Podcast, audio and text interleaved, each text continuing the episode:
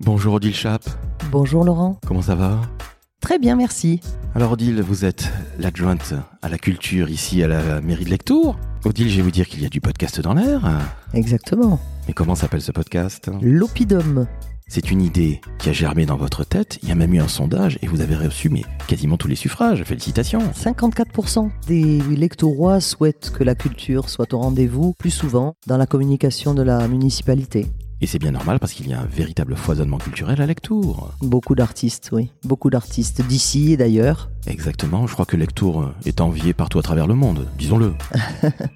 En tout cas, le phare de la Lomagne, oui.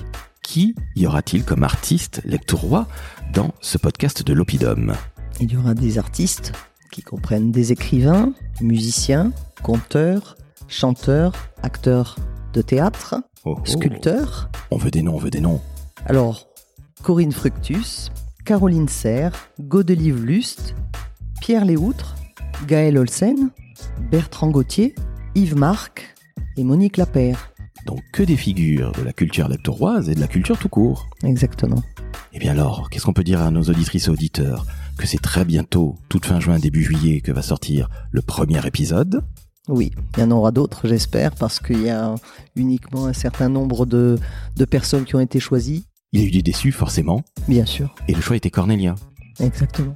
Alors Odile, à très très vite pour le premier épisode de l'Opidum. La parole culturelle de Lectour. Merci. L'Opidum.